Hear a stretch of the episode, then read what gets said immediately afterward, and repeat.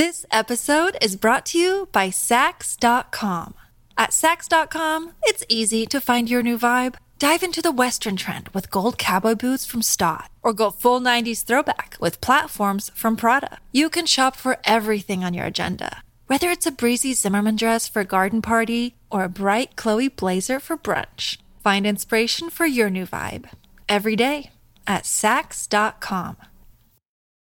Look, Bumble knows you're exhausted by dating. All the must not take yourself too seriously and 6 1 since that matters. And what do I even say other than hey? well, that's why they're introducing an all new Bumble with exciting features to make compatibility easier, starting the chat better, and dating safer. They've changed, so you don't have to. Download the new Bumble now. Your brain needs support, and new OLLY Brainy Chews are a delightful way to take care of your cognitive health.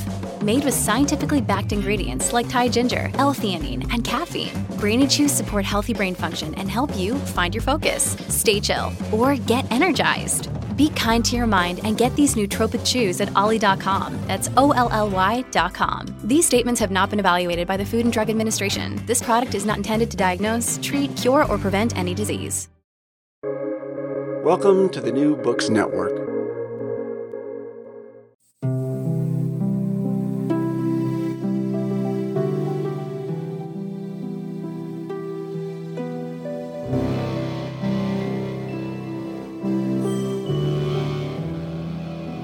The St. John's Illuminated Bible is a handwritten, illuminated Catholic Bible adorned with colors, art, and calligraphy. It is the first such Bible made in 500 years. The Bible is housed at St. John's University in Minnesota and is the subject of a few books by this episode's guest, Jonathan Homrighausen. Jonathan Homrighausen is the author of Illuminating Justice, the ethical imagination of the St. John's Bible, out from Liturgical Press in 2018, and is also the author of this episode's subject, the brand new 2022 book, Planting Letters and Weaving Lines Calligraphy, the Song of Songs, and the St. John's Bible. This new book goes into depth on the metaphors found within the St. John's Bible in a gorgeous way. If you search Jonathan Homrighausen in this podcast, you will find our first conversation from his first book. It's great to have Jonathan back on the show, and I hope you enjoy our conversation.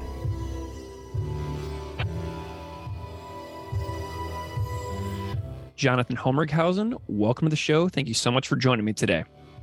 Thank you for having me. I'm delighted to chat with you. Jonathan, um, I'm wondering if you can just spend a moment and introduce yourself a little bit to the listeners out there who may not know you or your work, so they know a little bit about who you are and what you do. Oh, Greg, I, your your question assumes that I know who I am and what I do. Mm-hmm. Um, that's a tough assumption to make. Well, I, I, would say I was born at a very young age. Um, sorry, I'm being a little ridiculous. Um, I would describe myself as working at the intersection of sacred text, scribal craft, and calligraphic art. Um, a niche that I fell into through my work on the St. John's Bible, the, um, subject of our podcast today. Um, if you want my institutional affiliations, I am currently a PhD candidate at Duke University in the graduate program in religion.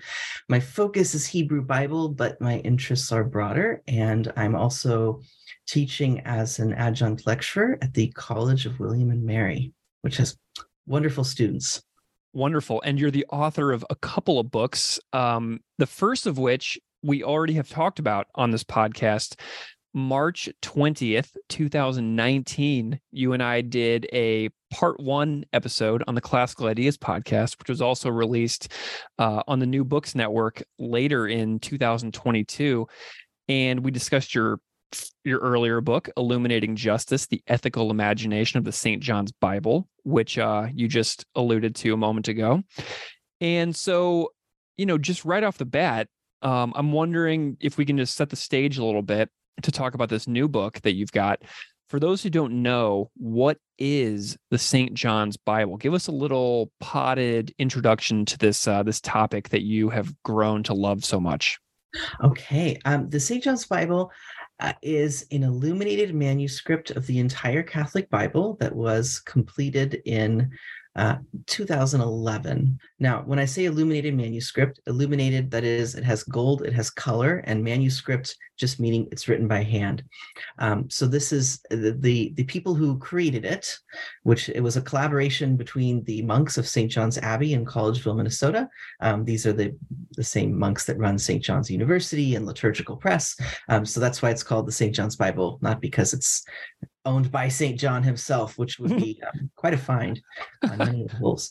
Uh, anyway, the, the monks uh, in the late 90s, I almost said the, the late last millennium, decided they wanted to celebrate the new millennium by commissioning uh, this Bible. They wanted to do something that was uh, a statement of their values, that was a major cultural product. Um, uh, project. Um, and so they reached out to Donald Jackson, who is one of the most famous calligraphers in the English language world, um, had had a, a, very successful career of several decades um, by that point doing calligraphy. He was the chief scribe to the Royal Crown of England, um, and he had wanted to do a Bible because, as Donald Jackson said, it's a calligrapher's Sistine Chapel. It's the ultimate challenge. It is the mm. defining project. Um, but of course, you, you don't just start that on your own in a backyard. You need a you need a patron who will work with you.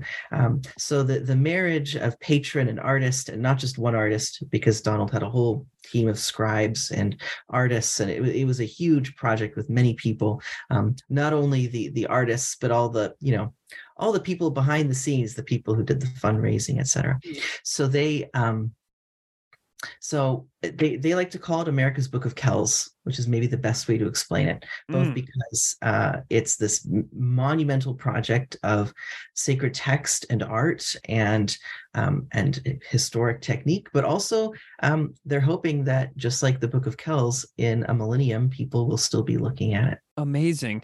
Uh, you know, we we talked about this on the on the earlier episode, but the second book that you've just put out, um, planting letters and weaving lines, calligraphy, the Song of Songs, and the St. John's Bible, is completely completely beautiful and extraordinarily well made um, as far as like you know depicting the visual power of this illuminated bible but before we talk about this book i'm just like so curious about your personal interest in the St. John's Bible. Like why do you love this topic so much? Why do you love this this piece of work so much that has brought you back to make numerous books about it at this point? Well, I mean, where do you start? I guess I could start, you know, at seven years old. I I, had, I was like obsessed with pens, and I had a little um, pen collection. Like I would collect ballpoint pens. I remember hitting a hundred and getting very excited. I kept them in a in a Chex Mix box. So I mean, you could go you could go back far. Um, I was a weird kid, like most academics. and uh, I guess the more proximate answer is I was working as a student assistant in my library's archives and special collections. And um, we had one of the facsimiles that is a sort of a very uh, high quality reproduction of the St. John's Bible, all seven volumes of it. Um, and my boss said, Can you learn a little bit about this to explain it to people? And mm. that sort of um, I, you know I, I, have ADD, so sometimes you you get a sort of hyper focus on something, and uh, that that was the rabbit hole I went down. So uh, that that's how I got into it, and um, the more I've gotten into it, the more you know, the more layers you find, and that's also been exciting. So I, I wrote my earlier book. Um, I, it, it was um, more about the images and that was when people would come to look at the St. John's Bible when I was serving as a docent. Most of the people came in wanting to look at the images. And um, this book is perhaps more mm, off the wall, maybe because it's more about the letters. And mm. most people coming to look at the Bible were less interested in the calligraphy itself, or they would just say, oh, it's pretty. And I, I wanted to show there were more layers to it than just it's pretty letters. Wonderful. You know, I'm I'm wondering about your life too. Uh, you personally, between the first book and the second book, between 2018 and 2022, 2023, um, between these two creations that you've made for these for the for these books, um, what happened after the first book that led to the second book? Oh well, the eh, I, always say every time you write a book, um, you you hit a point where you realize you're writing hundred fifty percent of a book, and you have to sort of take that 50% and just chop it off and save it for the next thing. So even when i was writing the first book i had uh, a lot of interest in specifically the song of songs illuminations. So just a little bit of background um, in the st john's bible every the whole bible handwritten and they picked certain texts that would receive visual treatment um, I'm I'm avoiding saying illustration because illustration often makes it sound like uh, the art is just sort of a mirror of what's going on in the text but really in the st john's bible the arts is reflecting on the text. It's um, playing with it's meditating on the text. It's its own creative endeavor.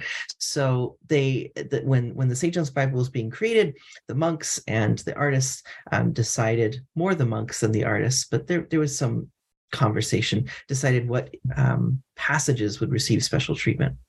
And you would think that it would be something like the Gospels that would be the most illuminated uh, in terms of just how much imagery is there per page. But it's not the Gospels. It's not even the book of Revelation, which is mm they, they went pretty wild on because it's a very visual book it, it's visions so it's not surprising. But no it's the song of songs this this strange book that many people are not even so aware of now um, in the hebrew bible or the christian old testament but in the monastic spirituality of the monks the song of songs was sort of at the center. So i realize i'm getting ahead of myself uh, i I knew when I wrote Illuminating Justice that there was a lot going on in the Song of Songs illuminations, and I wanted to unpack them and play with them. And I did give a paper at the Society uh, for Biblical Literature, doing so in, I believe, 2017. Mm. But of course, I had in in the middle of all that two years of full-time coursework that uh, pretty brutal honestly. Um, and then immediately followed by a move to another um, a whole other state because my husband got a job in virginia. Um, and so a, a, lot a lot happened. Oh and we converted from christianity to judaism, to judaism um, which isn't really so relevant to the book except in how uh, in Judaism the the importance of the material of the book. You, you go to any synagogue and there's a Torah scroll and it has to be written by hand and it's sort of displayed and, and held up and unrolled and rolled up like there, there's there's a lot of symbolism in the material of the scroll of that format of the Bible, um, or at least the first five books of the Bible. So that, you know, in that way, it did help me understand better what was going on in the St. John's Bible. Oh, that's so interesting too about they're both being handwritten. I really hadn't thought about how that might make you look at the St. John's Bible in maybe a slightly different way. Mm-hmm. I, I, guess I would say you you can go back to the Hebrew Bible and this is not so this is a little bit in in planting letters and weaving lines but this is also sort of broader hunches have come to develop. Um, you go back in the hebrew bible and there are a lot of places where the the materiality of text is significant right? Is ezekiel is given this scroll and he has to eat it. Uh, or there's a whole thing in, in jeremiah 36 about a scroll that is sort of chopped up and burned. Um, and so that that kind of strand of text, those stories. Um, I think they they both play out in different ways in Judaism and Christianity. In Christianity, you have the whole idea of the word made flesh. Like the Jesus is the word, and so you could. It's not a far leap to say Jesus is a book. Mm. Yeah. Um, and then in in uh but you also have this whole other dynamic of the the spirit over the letter and, mm. and so there's a, a whole other trajectory in christian thought that is places that at least says the materiality of the book is not really important. Um, and so you you know you get like certain certain groups of christians where the more beat up your bible is if it's held together with duct tape and string and hope like that's the best bible because you've sort of used up the letter and taken the spirit. Yeah. It's very different from something like the book of kells where uh, you know the the the book is the the medium is part of the message I love it. Well, you know, something I do want to dig into Song of Songs. I've never talked about the Song of Songs on this podcast ever in the whole six years I've been doing this. And you just sort of mentioned that the that the Song of Songs is a little bit almost obscure at this point. And so I'm wondering if you can tell me a little bit about uh, you know, the history maybe a teeny tiny bit of the history of the Song of Songs what you know about it, and then talk a little bit about this uh, this forgottenness or this obscureness of it that has uh, you know come to be you know something you become aware of. Yeah, so the the Song of Songs, um, also known as the Song of Solomon, one of the books of the Hebrew Bible, also known as Old Testament, also known as Tanakh.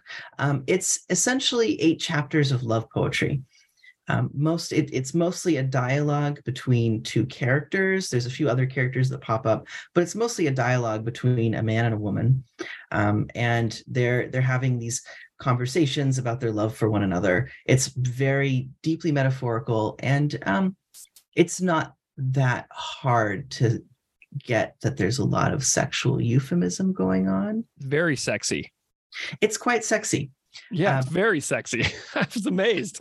So I, I, think there's a couple things going on. One is, um, as I tell my undergrads, we have this modern idea that that religion does it, religion is about certain things, um, and you know everything else is secular. So if if you're surprised that there's love poetry in the Bible, um, that's because maybe you're you've, you've been raised on a certain idea that like religion is about god not about sex um i don't think that's i don't think that's a very helpful way to think about the bible in general especially the hebrew bible um, but also the the imagery of lover and beloved of man and woman of um, husband and wife it, it it also is whether or not this probably does come from some kind of actual love poetry in ancient Israel. But the reason that it gets into the Bible is probably pretty early on, maybe even uh, you know in the century or two leading up to the first century. Um, it's being read as uh, through the lens of say the prophetic marriage metaphor in Hosea and Ezekiel, the idea that that God is Israel's husband and that Israel is God's wife. So, very early on, I'm trying to avoid the word allegory because there, there's a whole minefield there, but it's being read through the lens of not just love between humans, not just erotic love, but love between humanity and the divine. Mm. Um, and that plays out in, in most of Jewish and Christian history of the song, whether it's for Jews um, reading it as God and Israel, or if you're Christian, reading it as Jesus and the church, or um, you know Jesus and the individual soul. There's different permutations of it, um, but that's that's a lot of what's going on in the Song of Songs and its history, both Judaism and Christianity. When you get to the the most persuasive argument that I have heard from David Carr is that when the, um, especially in the, in the Protestant Reformation, the rise of the literal sense of Scripture, um, when all of the, the allegory and the powerful idea of the romance between God and humanity, when that was taken out, then you see a lot less interest in the Song of Songs in Christian churches. So if you look in the Revised Common Lectionary, it doesn't appear a whole lot. Mm. But if you go to the Middle Ages in, in the Latin church, the Song of Songs is one of the most commented on books of scripture. And especially for monastic spirituality, um, it's very powerful. Um, so you think of people like John of the Cross or Bernard of Clairvaux, they wrote beautiful um, works of devotion inspired by the Song of Songs and using its language, its imagery Gotcha. I never even thought about the Song of Songs until I read the Toni Morrison novel, Song of Solomon, when I was like 25 years old. You know, so this was not something that I was ever even really aware of for many years. Hmm. Cool. yeah. I, um, I, read that novel and um, yes, she knew what she was alluding to. I love it. Well, you know, this book that you've written, um, planting letters and weaving lines is based around metaphors. And I want to get into this a little bit. So you have the page as a garden, reading and writing as holy pilgrimage, text as woven textiles and touching the page as touching the hand of the calligraphy scribe. The essentialness of metaphor in this book is so interesting to me. And the book is based around like analyzing the connections between the illuminations in the Bible, um, the word, and metaphors. And I'm wondering if you can give me sort of an overview of how the lyrical poetic approach of the Song of Songs assists in the illuminations found within, you know, that section of the St. John's Bible that you're that you're talking about. This is uh, this is going to be fun to talk about the art um, without images. and if you need me to look at a certain page, I totally can too. If you want to talk about certain pages in the book, we can because I have my copy right here. So, uh, an example that I really like to talk about um, the page is a garden. So there were there were two insights that went into this book. One, I was interested in how this this um, very material Bible that is is written on animal skin, so it's quite literally word made flesh or word on flesh. Yeah, how this Bible uh, sort of how, how does the, the medium of the Bible play with the very sensory and embodied poetry of the Song of Songs? Um, and second, I was trying to convey when people would come in and they'd look at the St. John's Bible and they'd say the lettering is really beautiful. And I wanted to be able to say calligraphy is, I mean, yes, it's beautiful lettering and etymologically, yes, but it's a little um, a little pat. There's more going on than that. Calligraphy is not an art form that most people, you know, if you take an art appreciation class, you don't really learn how to look at calligraphy as an art form. Mm. Um, calligraphers have talked a lot about what makes calligraphy beautiful, what makes letters beautiful in general. Um, but I think I didn't. I I, I wanted to be able to communicate all of that to people who were looking at the St. John's Bible who maybe were less familiar with calligraphy as a whole. So a lot of what I'm doing in the book is finding ways to connect the uh, the imagery of the Song of Songs to the visual and the material aspects of the St. John's Bible and to the process of this Bible's creation. So it's all it's um I, I take my cue from Ben Shahn, who says form is the very shape of content. Form and shape totally interrelated in the St. John's Bible, or form and content. Um, and I even describe this in terms of the word made flesh, uh, the uh, the the content, the process, the making, and the form, the flesh. So I'll give an example. yeah, I'd love to know like a favorite of yours. Dancing at a very high level here. Um, one of my favorite examples: the page is a garden.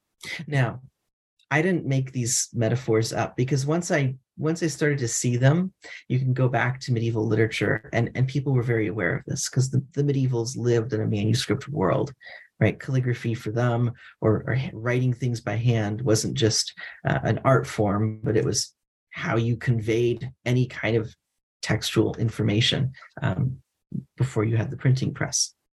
So, a garden, for example, part of the aesthetic of a garden is there's a certain amount of order. You plan out a garden, and then there's also a certain amount of chaos because nature sort of takes its own direction. You can plant a whole row of flowers, and they might be the exact same, you know, species, etc. You might plant them in the same place with the same amount of sunlight and water them the same amount, but they're all going to look slightly different. Every rose blooms a little bit differently. And so that's that's a kind of human aesthetic um, and I, I, I, compare that to calligraphy, where in the hands of a master calligrapher, every letter will look slightly different. They, they will, it's not uniform because it's they harmonize. Uh, and a calligrapher knows how to harmonize not just all the A's on a page, but all of the A's with all of the other letters and the underlying shapes in any given script. Um, there's something more enjoyable about that so as I put it, if, if calligraphy is like um, like a row of flowers, uh, typography is like astroturf. It's it's neat, it's uniform.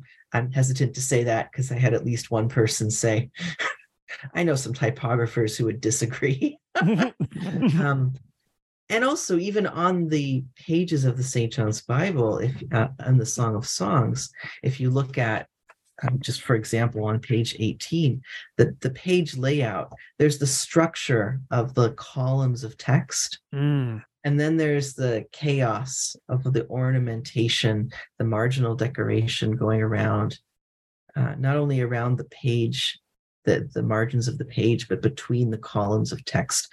There's a kind of order and chaos. Now, what's intriguing is that in the St. John's, in the Song of Songs, the woman describes her body as a garden. So the the woman's body is the garden, the page is a garden. There's this there's this interesting interplay that works on multiple levels. And so the scribe is sort of planting, as I say, planting letters like planting flowers. Mm. This episode is brought to you by Saks.com. At Saks.com, it's easy to find your new vibe. Dive into the Western trend with gold cowboy boots from Staud, or go full 90s throwback with platforms from Prada. You can shop for everything on your agenda, whether it's a breezy Zimmermann dress for a garden party or a bright Chloe blazer for brunch. Find inspiration for your new vibe every day at Saks.com. Yeah, and I'm looking at uh, another passage, um, and I'm just looking at page 56. There's a a passage that says, "Your eyes are doves behind your veil. Your hair is like a flock of goats moving down the slopes of Gilead." And these sentences and the these uh these little lines start with why and no why looks the same you know it's all totally unique and instead of like pressing something on a word processor on a computer where every single thing will be completely identical you have the complete uniqueness within every single you know pen stroke on the on these pages. I mean it's really fantastic when you dive into the extremely small nuances of of just the written letters. Mm-hmm. Yes, yes, that was uh that was a fun little happy accident to see all those Y's in a row. I love that. Um, you know, do you um the book is filled with like the vivid and incredible artworks, and I'm still looking back at page 18 where it's got this large like red drawing here uh, with like a geometric piece that's filled in with like reds and browns and it looks like there's like an entry into a garden and maybe an exit and then some you know geometric designs on the inside. Is because the artwork in this piece is not just an illustration like you said earlier. There's a lot of abstraction that goes into it where every single reader can get a different kind of uh, observation out of it and it's not going to be the same thing for every reader. Is that kind of part of the um, process that you're describing to make it more unique for people to view the artwork as not just like completely illustrating it verbatim? You kind of have to make decisions on your own to analyze what the pictures mean for yourself as a viewer? Yes. Yes. The short answer is yes. The long answer is the the creators of the St. John's Bible did not want to make some art that was narrowly didactic. Mm. They wanted it to provoke the viewer's imagination. So think of if if the reading the Bible itself is a good conversation starter because there's a lot of places in the Bible where there's many ways to look at something or where there's a lot of ambiguity either because um, the the, the text is sort of poetic and playful, or just the ambiguity of the fact that this is ancient literature and we don't always understand the cultural context that uh, the earliest readers and, and writers and hearers would have known. So, to go back to the page you're talking about, Donald Jackson was very aware of Christian symbolism, the, the, the iconography of Christian art, what things mean. Um, so, here, this I call it the the double calyxed pomegranate is mm. one look at it. Pomegranates all over the Song of Songs. You know this very um, well. I, let's not get too explicit, but it, if if you think about it enough, a pretty sexual fruit. okay, like you know, like fruit, eating fruit, sex. You know, when Harry Styles sings about watermelon sugar, like he's not. This was he was not the first one. Okay, uh, maybe yeah. reading the Song of Songs. They no watermelons uh, in the Song of Songs, but uh, so that's part of it. Um, but also in both Judaism and Christianity, the pomegranate then becomes sort of allegorical fruit. So um, uh, you know, there's a whole idea of the pomegranate as there's all these little seeds that it, that live together in harmony within the pomegranate, and so it represents the church, um, or it represents uh, in Judaism. There's an, there was an idea. There's 613 seeds in a pomegranate, just like Hmm. there's 613 mitzvot, like Mhm. commandments that God gave at Sinai.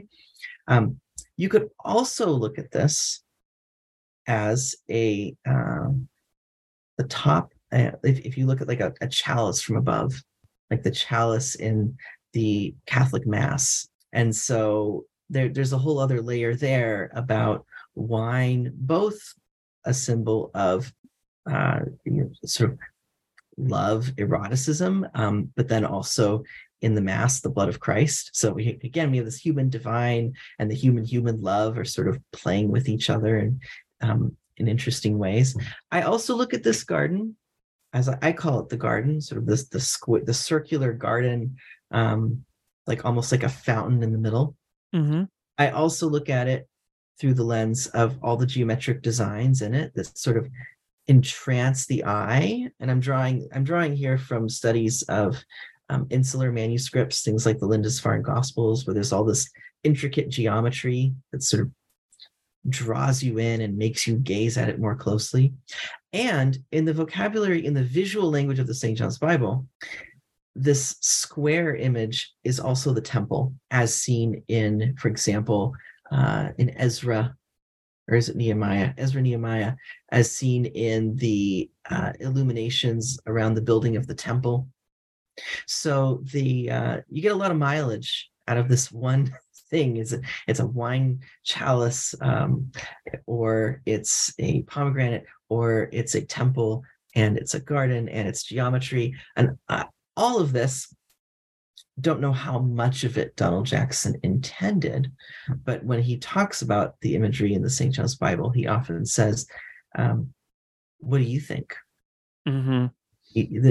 It's a conversation. You know, an artist makes something, it goes out in the world, and um, part of, for many artists, the joy is seeing people make meaning out of it, see things in it, um, make connections that you didn't even think of yourself when you made the work. Yeah. I love that he invites us to make up our own minds too. It's just such a more, you know, powerful reading experience for for people who look at it. And the book is so much more effective because of the inclusion of so much color and artwork and the way that the you and the publisher have worked together to create, you know, a really uh vivid piece of work here is it it really makes it. And I'm wondering if you can talk to me a little bit about the selection and inclusion of artworks and how you came about deciding on the pieces to be included in the text because there's so much color in this book and it just grabs your attention the second you flip through the pages.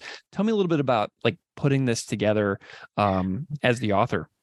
I don't get a lot of credit for this because uh, you know I wrote a book and I I just put in a lot of images and um, the publisher Liturgical Press is attached to St. John's Abbey, St. John's University. So this is a, a project very close to their heart. So Hmm. I think they were they were willing to you know for, for a publisher anything with a lot of images, anything with high quality glossy paper, um, they, they are by necessity more selective about taking on such projects um, and not to mention the work of all the the people who do the layout and the graphic design and um, you know they did a really good job with this book. I don't get any credit for that. I, i'm i'm not the adobe indesign person who does the layout um, but i'm i'm very pleased with how the book looks and i think that just has a lot to do with the fact that this this project was very close to the publisher's heart too I love it. You know, the book, I think you mentioned in the book that it,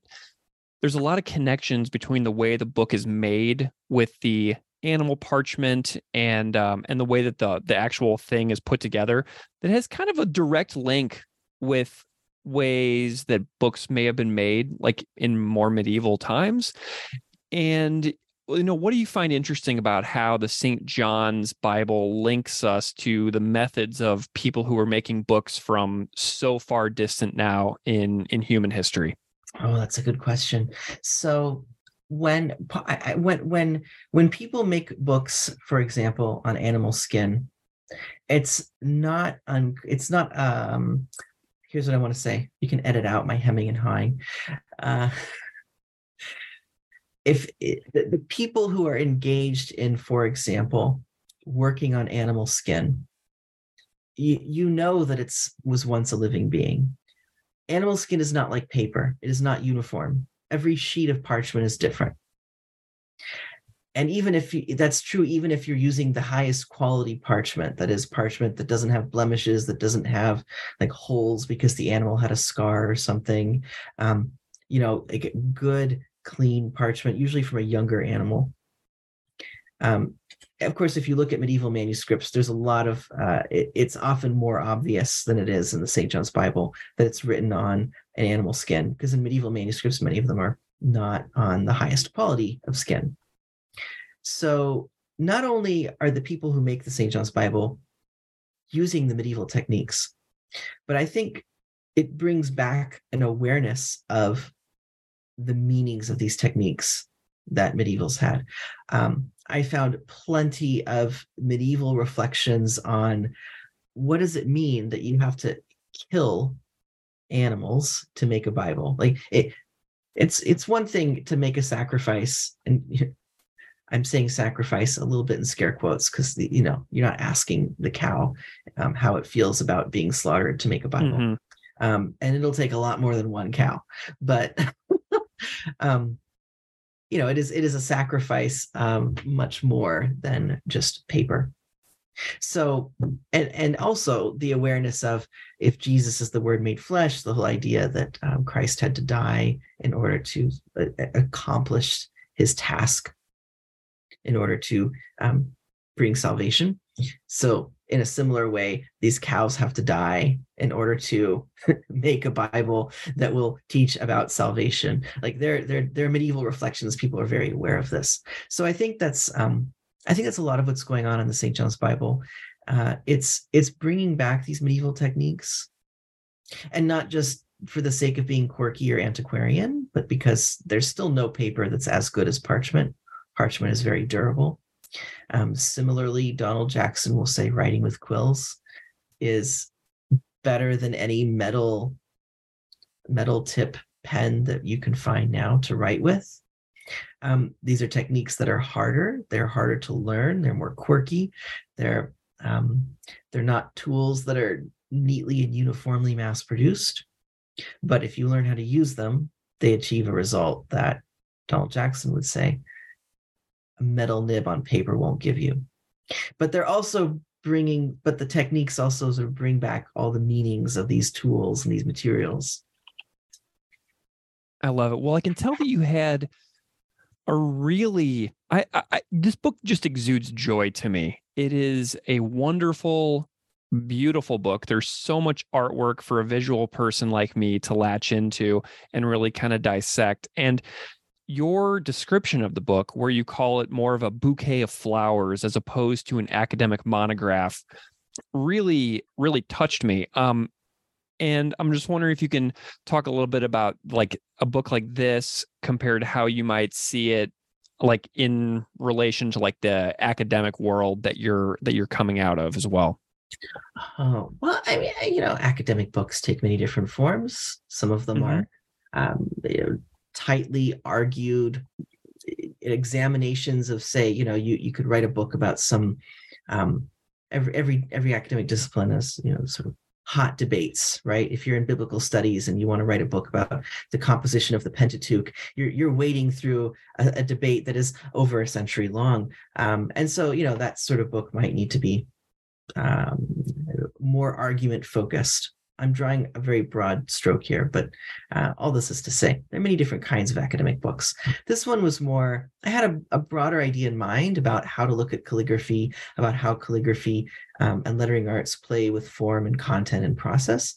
But each chapter is more uh, sort of a series of playful reflections, bringing different things together, bringing together my own looking at the images, um, bringing together the song with the Song of Songs and with in some cases, the reflections of the scribes who worked on this Bible, as well as medieval sources, where scribes might give us little glimpses or windows into how they viewed their work, or images in medieval manuscripts that play with the, the symbolism of books in particular the Codex. Um, I just I had a lot of fun bringing these things all together, and I wrote this book mostly in 2021. So, uh, you know, doing this was um, a great deal more fun than you know reading the latest COVID headlines. Um, yeah. So you know, everybody had to sort of find something to do to keep their sanity during that time, um, and uh, I knew I wanted to write this. So, where do you where do you see your work going next? So I have when I when I finished this book, I said to myself, I am I have I have run out of things to say about the St. John's Bible. um, I really thought that, and then unfortunately, I did a wonderful weekend of uh, scholar in residence weekend with Suzanne Moore, who was one of the artists who worked on the Bible, uh, just a very creative and warm and intelligent person. Um, and just her art was amazing. And she was talking about some of the images that she made, and there were all these layers that I had never seen. So there, there might be an article coming out about that um, that we might co-author. But right now, I'm trying to finish a dissertation. and I've moved on to other things in contemporary calligraphy and lettering arts. There's a, a very rich world out there of material that uh, not many people are writing about. It isn't really given the sort of credit it's due uh, in the in, in the world of people who write about religion and art. I'm talking specifically about Roman alphabet calligraphy. If you're doing Islamic calligraphy, there's a whole body of scholarship, wonderful work. If you're doing calligraphy in East Asian religious traditions, um, a lot of rich material there too. But the the Roman alphabet material, I don't doesn't get the same kind of attention. So I, I have a book under contract about Martin Wenham, who does a lot of letter carving in wood, lives in Wales, um, and I'm also trying to teach a bunch of undergrads. So, you know, I I, I keep busy. Wonderful.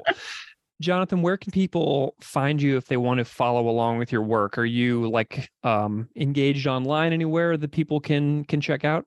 Well, I mean, I only have I only inhabit one body, Greg. So if you want to find me, uh, yeah, Williamsburg, Virginia, also known as Colonial Disneyland. Yeah. Uh, it's the, you know, it's not the only place in the world where you'll see people at the gas station dressed like they're from the 18th century, but um, yeah, it's one of the few. So, uh, but you can also find my website. I just revamped it, and um, I'm not on Twitter much. I'm on Instagram more, but you know, I have I have a weird and unique name. Just Google it; you'll find me. Wonderful. There's not too many Jonathan Homrighausens out there. Well, Jonathan Homrighausen, it is a delight to have you back on the show. Um, if people wanted to check out our first conversation, they can find our chat on Illuminating Justice, the ethical imagination of the St. John's Bible, available at the Classical Ideas podcast and at On Religion with Greg Soden at the New Books Network. I am delighted to feature your new book, Planting Letters and Weaving Lines Calligraphy, the Song of Songs, and the St. John's Bible out now. Jonathan, thank you so much for joining me. It's been a real pleasure. Thank you so much, Greg, and I wish you the best in all of your endeavors.